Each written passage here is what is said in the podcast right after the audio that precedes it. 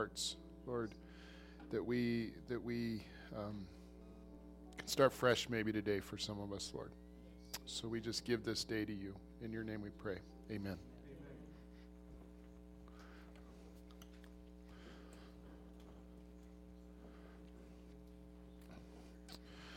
So today we're going to talk about one of those big words. It's got a lot of syllables in it.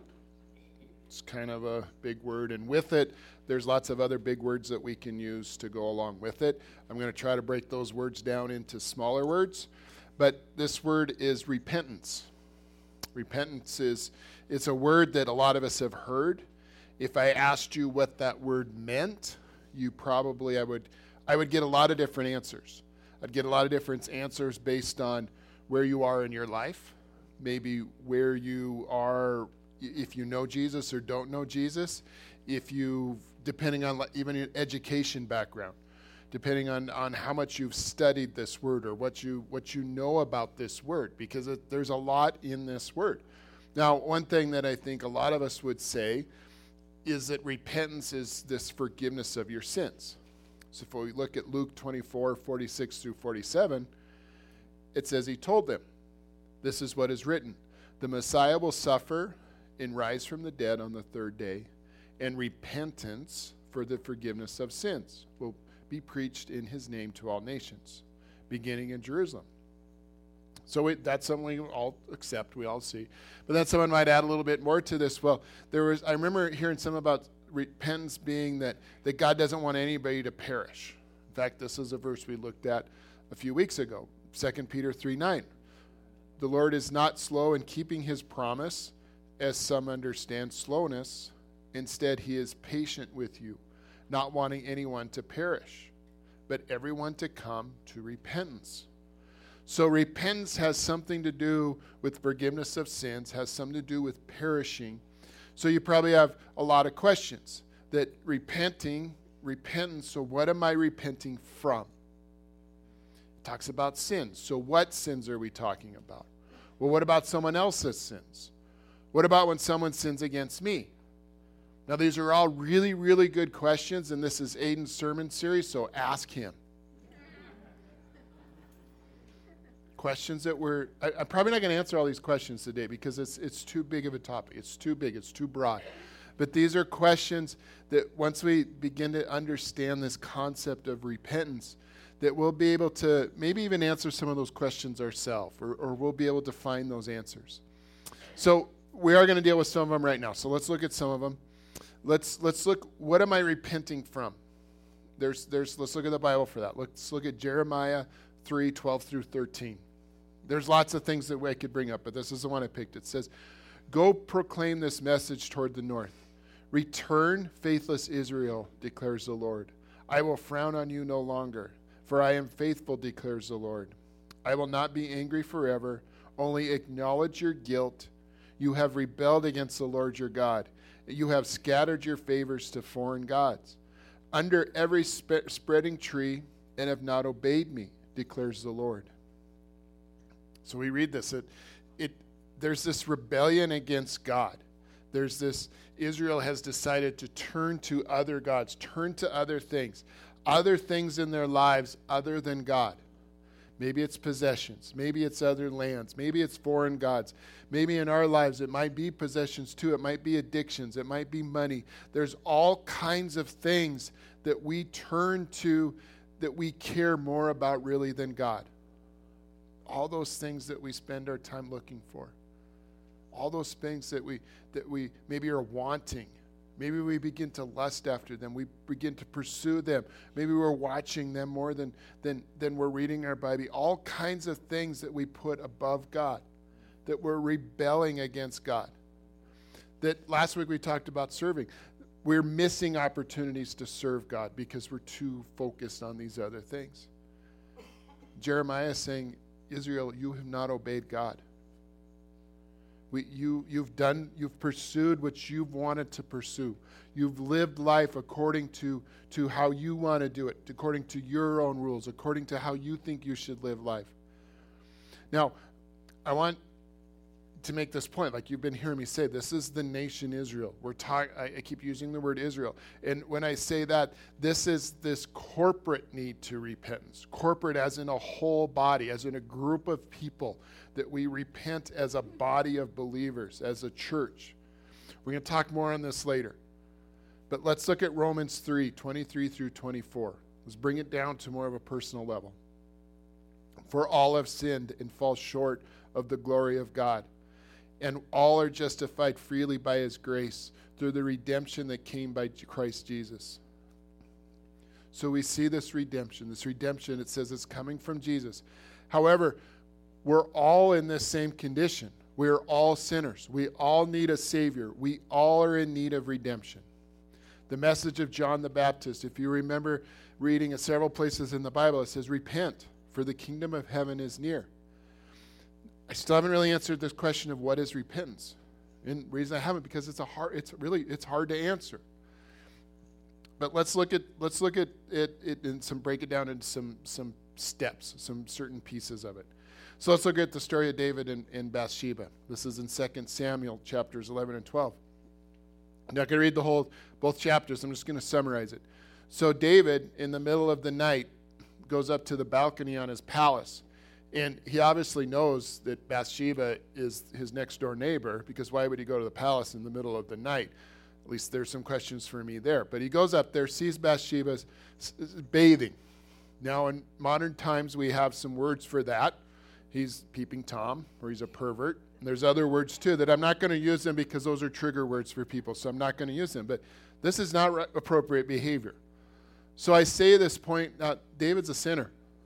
It says in the Bible that David is a man after God's own heart, but David is a sinner just like you and I. David sends for this woman to be brought to him. David sleeps with this woman. David commits adultery. Bathsheba becomes pregnant. David's got a problem on his hand now. So now, through a series of events, he, he has her husband killed. He murders her, his husband, her husband. Takes Bathsheba to be his wife. This child is born. David thought, thinks he's covered up everything. He's, he's made it free. He's, he, he appears to be getting away with it. This is not a pleasant story to me. This is a story that, that is disturbing. There's a lot of things wrong with this story. But God still used David. So here's what happens next Nathan, this prophet, comes to David and he tells him this story about this wealthy, wealthy, wealthy man that probably has thousands and thousands of goats and sheep and cattle and all kinds of things. But yet there's this very poor, poor man that has one lamb. It's like his child almost. And, and, and this rich man has a bunch of guests come, and instead of taking one of his own, he takes from this poor man the only thing this man has, he takes from him, slaughters that lamb to feed his guests. David's mad. He goes, That's not right. This man, who is this man? This man's got to die. Nathan says, David, that man's you. What you did to Uriah and Bathsheba, that's what you did. That, that defied God's word. You didn't obey God's word. And what that was, that is, David, that was evil. So Nathan tells David, you know what, there's going to be some there's going to be some consequences. Some things are going to happen happen in your household. And these are the words that David says. 2 Samuel 12 verse 13 says then David said to Nathan, I have sinned against the Lord. And then Nathan in the next verse says Nathan replied, the Lord has taken away your sin. You are not going to die, but because by doing this you have shown utter contempt for the Lord the son born to you will die. So, what do we see in these verses? What do we see happening here? I think the first thing we see is we see confession. We see confession. David's confessing. He's saying, when he says, Lord, I've sinned against you, he's confessing that he's sinned. He's confessing that he's, he hasn't obeyed God, he's rebelled against God. That he had these lustful desires and he acted on, them and he did what he wanted to do. He's recognizing this sin. He's confessing it to Nathan, but really he's confessing it to God that, God, I've sinned. That's the first step of repentance, this acknowledgement that we recognize our sin. We're not pointing the finger saying somebody else's sin necessarily. We're not pointing the finger. Our sin, that we're willing to admit that sin and we're seeking repentance. The next step is forgiveness. Nathan, is, Nathan says, The Lord has taken away your sin. David says he's not going to die. Forgiveness that's given by God. This is forgiveness that, that, God gave it to him. It's not us giving this forgiveness, it's us receiving this forgiveness from God. This process of we're acknowledging our sins, we're confessing our sins, we're seeking forgiveness that God graciously is, gives us. This is part of this word repentance. Now let's look at some verses out of the New Testament. Let's look at what it says about repentance and, and forgiveness of our sins. Mark 1 4. And so John the Baptist appeared in the wilderness, preaching a baptism of repentance, and here it is for the forgiveness of sins. John the Baptist is saying, You need this repentance. You need repentance of your sins to repent receive this forgiveness. Now let's look at Acts 3:19. It says repent then and turn to God so that your sins may be wiped out that times of refreshing may come from the Lord. There's something about this word repent. In this case, this is this is a verb. Repent in this is used as a verb. I don't a lot of times bring the Greek in here because it kind of gets confusing and a lot of people go I really don't care anyway because I'm not Greek. But there's something about this cuz Greek language is a lot more complex than our English language. This word repent, this is a command. This isn't an option. They're saying, no, you are to repent. This is a command. You're being commanded to repent. And there's something else about this, this verb. When we repent and turn to God, it's not saying this is something that's going to happen in the future.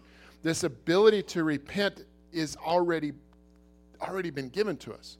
We can repent because Jesus' death on the cross gave us that ability to repent for the forgiveness of our sins, this disobedience. It's waiting there for us. This forgiveness of our sins is waiting for us to receive. We're waiting for us to receive it because it's already taken place, but, but it needs us to repent. Jesus has already taken care of that on the cross. Now, there's something else in this verse. We're going to move on from the grammar lesson, but I'm not going to spend a lot of time on this. But did you notice it said your sins are wiped out? We repent, and God doesn't hold that against us. It also says we're refreshed. There is a refreshing that comes from us from God. Now, one of the greatest movies ever made, The Sandlot. If you guys remember that movie. Don't laugh, Chris. That is a great movie. Remember when, remember when he goes home and, and they need a baseball to play with? And he grabs his, his dad's Babe Ruth ball, brings it back, hits a home run, goes in the yard of the beast, which is the beast is this junkyard dog. Like it's supposed to, I mean, it's fictional, but it's supposed to. So it rolls under where the beast lives. So they go through trying to get this ball and all this stuff. And, and well, they finally end up through circumstances. They get the ball, but they meet the, the guy that owns the beast, the, the guy, and they find out he's a, really a cool guy. And through this whole thing, and so the kid at the end, but he's feeling this pressure. He's feeling this weight of like, man, this is my dad's prize ball, and I lost it. Finally, he goes and meets this. He gets the dad back his Babe Ruth ball, which is all chewed up and mangled and slobber all over it. But then he hands him another ball that's signed by the entire team that's even more valuable and more precious. That weight is just lifted off of him. I imagine that's what it means. That's what we're talking about by being refreshed. That we're refreshed, that all that weight that I'm carrying around is gone. But this is where this word repent, I think, gets a little tricky. I'm going to try to explain it in terms that we understand, but repentance in a lot of circles is viewed as this time in your life I come to repentance. I come to repentance that I accept what Jesus is giving me. I confess my sins. I say I can't do this life anymore by myself. I repent of my disobedience from God and I decide to follow Jesus. I decide to turn back to God. I decide to follow God. We confess our sins, we have them forgiven, and we have our relationship with God restored. Some of us one word that could maybe used of this is salvation. that we there's other words that people use that that are also bigger words and and we're not really going to get into that. But repentance in some form of way, ways of looking at this word is that it's an event in our life. We come to repentance. We receive this salvation. We receive this gift from god. However there's a problem some of us in this room have repented we've received this one time did you stop sinning? Or did you ever sin again? Yeah, we, we, we all did. We all did. We continue to, to sin. I, I might sin a second later after I just repented of something. I might do the same thing just right immediately away. That's where this word is difficult because we repent, we receive salvation, but we continue to sin against God. So this brings us to this last part of this word repentance. Last part is simply change. Repentance requires a change, a change in us. For those of you that, that don't believe in Jesus, this idea of repentance, that if you make this decision, you put your faith in Jesus, there's this initial change. For those of us that have already done this, we've probably seen this. There's this change. And you'll hear words like redeemed, salvation, born again, justification. These are all big, big words. I don't ask you to, to know them all. I'm just saying these are words that you're going to hear that kind of describe this, this event in your life. Now, in the Hebrew word of this word repentance, it means to turn. To turn. Or as some of the prophets would describe, is the nation of Israel, they need to return to God, to turn to God, returning to God, turn from their idols, turn from their, their destructive lives, and return to God. In the Greek, this word has a similar meaning. It's a little bit different. It's a change of mind. Our thinking is changed. The way we see God changes. The way we act changes. We turn from our previous way of life. We change into one that follows Jesus, resulting in this new way of life, one that puts our faith in Jesus. We confess our sins, we receive forgiveness, and we see our life change by returning to God. But we're still in this reality that we still sin. I still do some things over and over again. I still still do this. I have repentance. I have this repentance that I talked about that I received salvation. I received this gift from God, but I still do these old things in my life. Well, we do some of that because, well, one, God gave us free will. God gave us wills to think for ourselves, to do things, also to rebel against Him. And this is why there's this big fancy word called sanctification. Again, I'm not asking you to know it.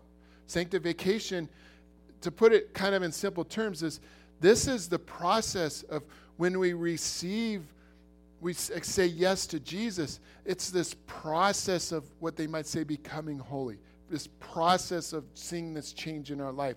This process of seeing us move from here to here. Beginning this walk with Jesus. And what this is, this explains our need for this discipline of repentance, this discipline of where we come and we confess our sins. We receive this forgiveness of our sins. We have this renewing of our mind. We have this, well, change. We see change. Romans 12, 2. Do not conform to the patterns of this world, but be transformed by the renewing of your mind. This is part of this. This repentance. You start to see change by having our minds renewed we see our minds renewed, we see them change by having this discipline, this spiritual discipline of confessing our sins, having forgiveness, renewing our li- minds, our lives, and it leads to change. Now there's another verse, Matthew 4:17. It's really similar to ones we've looked before, but I want to show you a little difference. We're going to have another grammar lesson in this. Now this is Jesus, beginning of Jesus' ministry he's called his disciples and he starts preaching the gospel. He starts preaching this good news of the God. It says from that time on Jesus began to preach, Repent, for the kingdom of heaven has come near. Again, real similar, like I said, we've looked at this verse almost the same words. Again, it's a command. This is a verb. It's a command. We are commanded to do this. It's not an option. Jesus is saying, Nope, you guys don't, you have to do this. You need to do this. You're supposed to repent. You're supposed to confess your sins. Supposed to receive forgiveness. You're supposed to change. Turn back towards God.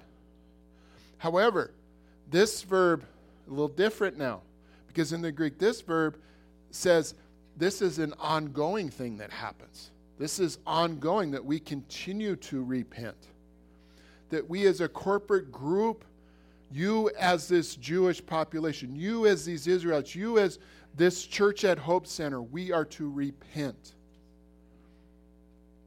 Corporate. And we individually, we are commanded to repent. Practice repentance. Repentance as a discipline. Why? because we continue to sin because of this free will I mentioned about.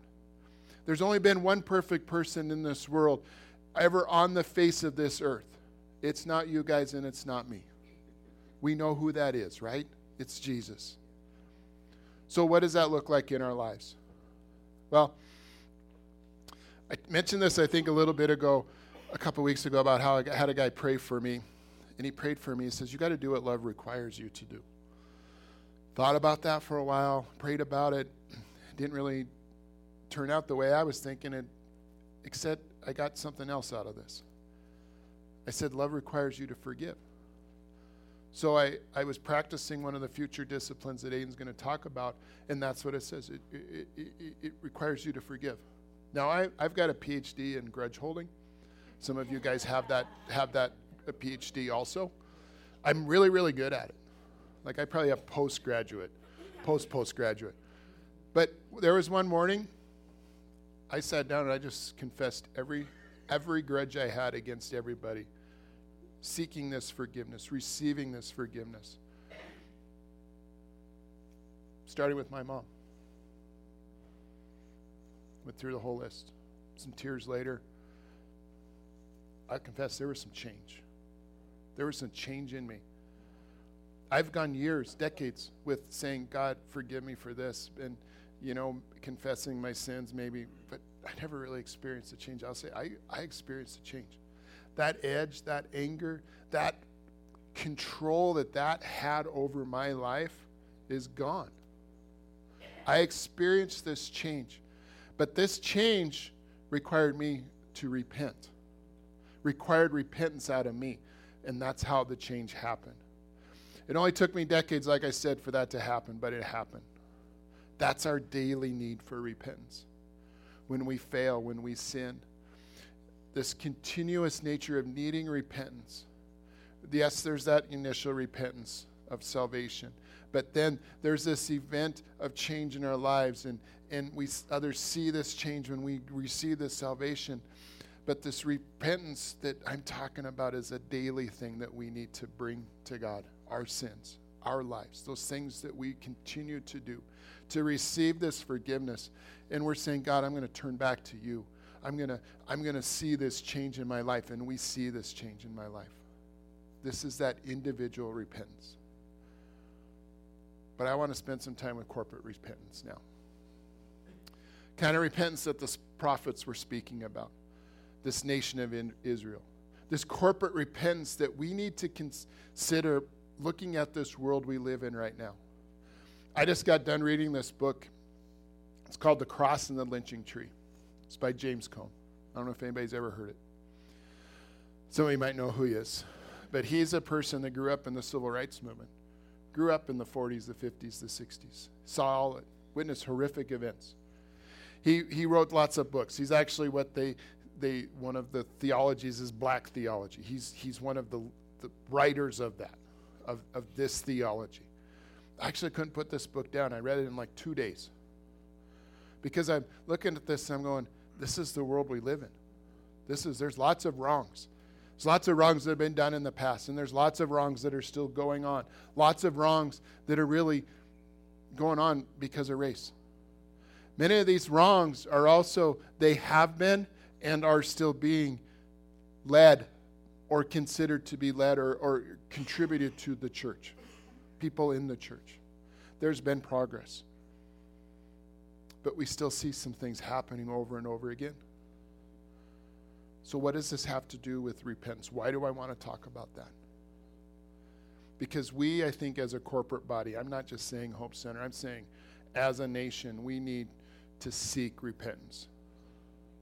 One that, that point, one point that Cone makes in this book is he says, you, you, you need to not forget your past. He, he, he, because right now there is a trend to erase history. We just write that out of the book. We tear things down. We don't, we don't, we don't want to have that anymore because we're trying to make it go away. But he's saying no. An example, he, one example he uses is the Nazis and Holocaust, the Holocaust.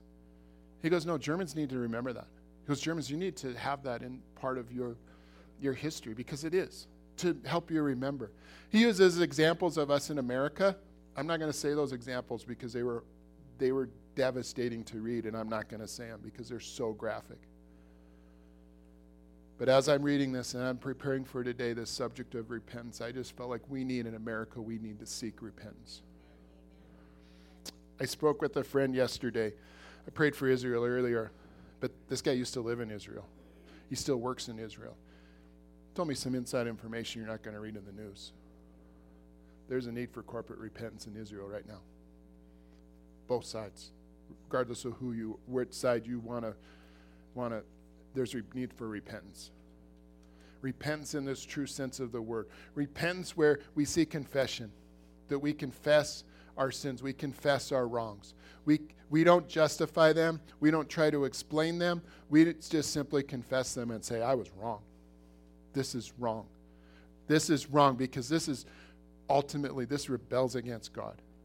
Corporately, together as a body, we confess this as a rebellion against God and forgiveness. We seek forgiveness. We need this forgiveness. Forgiveness individually, forgiveness corporately, and we receive this forgiveness and we give forgiveness and we receive this healing that comes from this forgiveness.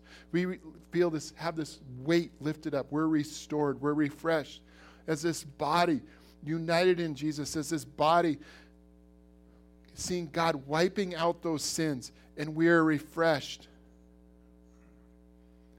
God's no longer going to hold those sins against us, and we shouldn't either. That might be the hardest part of this is this forgiveness. And we change. We don't say continue as is. We change. We need true repentance. It requires a change. We see change. We demand that change. Because repentance requires that requires repentance requires a change. In order for repentance to happen, there has to be a change. So a call to repentance. Repentance that sees confessions of these wrongs, forgiveness, and change. A change, and we're returning to God. We turn back to God. Because that's the hope we have. This hope that that's what repentance brings. It brings a hope, a hope that we can see change. That's what James Cone was writing about this hope of this lynching tree, this hope that what he saw, there was still a hope in Jesus. Now, I want to do now is where I want to practice this repentance. I'm going to give us some time to practice that, individually and corporately. So I've asked Alex to come up here, Aiden, and we have a special guest, Josh. If you guys remember Josh. There's a reason why I've asked these four people in particular, because we represent a multiple multiple races to pray. So we're going to pray. First, each of us is going to pray for corporate repentance. And then I'm going to give us some time of silence so that we can we can have some individual repentance. And then I'll just end and that's going to be the end of the service today.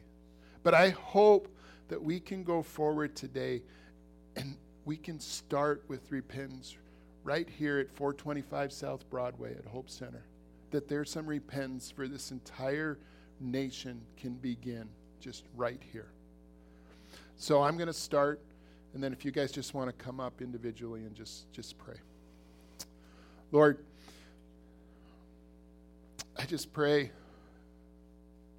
Lord, I confess all the sins that have happened throughout history, Lord. I bring them I bring them to your feet. Lord, I bring them to you. Not just me individually, Lord, but, but me as an entire nation, me as an entire European people coming over to America and the atrocities that have happened, Lord. Some of them have been in your name, Lord, and those are wrong. So, Lord, I, I bring those to you. Right now, I, I confess those to all to you. And Lord, I seek forgiveness. Lord, I pray for forgiveness to happen amongst everybody, amongst this entire nation, amongst this entire world, Lord, that this, this forgiveness can happen, Lord, and we can see change. Lord, that we begin to see change, that this changes, we return to you. We as a nation return to seeking God. We as a nation return to following you. That we as a nation become a nation that loves and pursues you. A nation that is, is, is, is just follows you, that believes in God.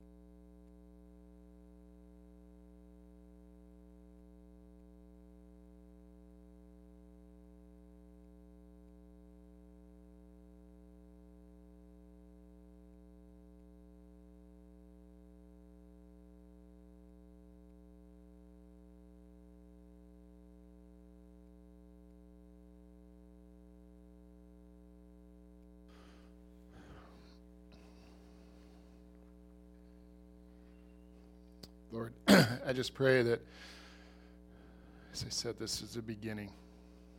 This is just a beginning of us as a body, but also individually, Lord, for, for true repentance to happen, Lord. I pray that as we go forward today, that we, we begin to see those change.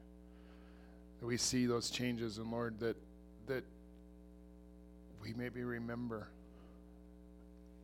today was the day that this began. And that those changes, that we become united.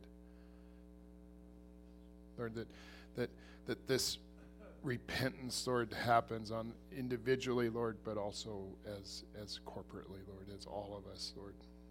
So, Lord, I just I just leave this entire body in your hands, Lord, and I I, I we just humbly come before you, Lord, and Lord, let us all just return to you. In Jesus' name, Amen.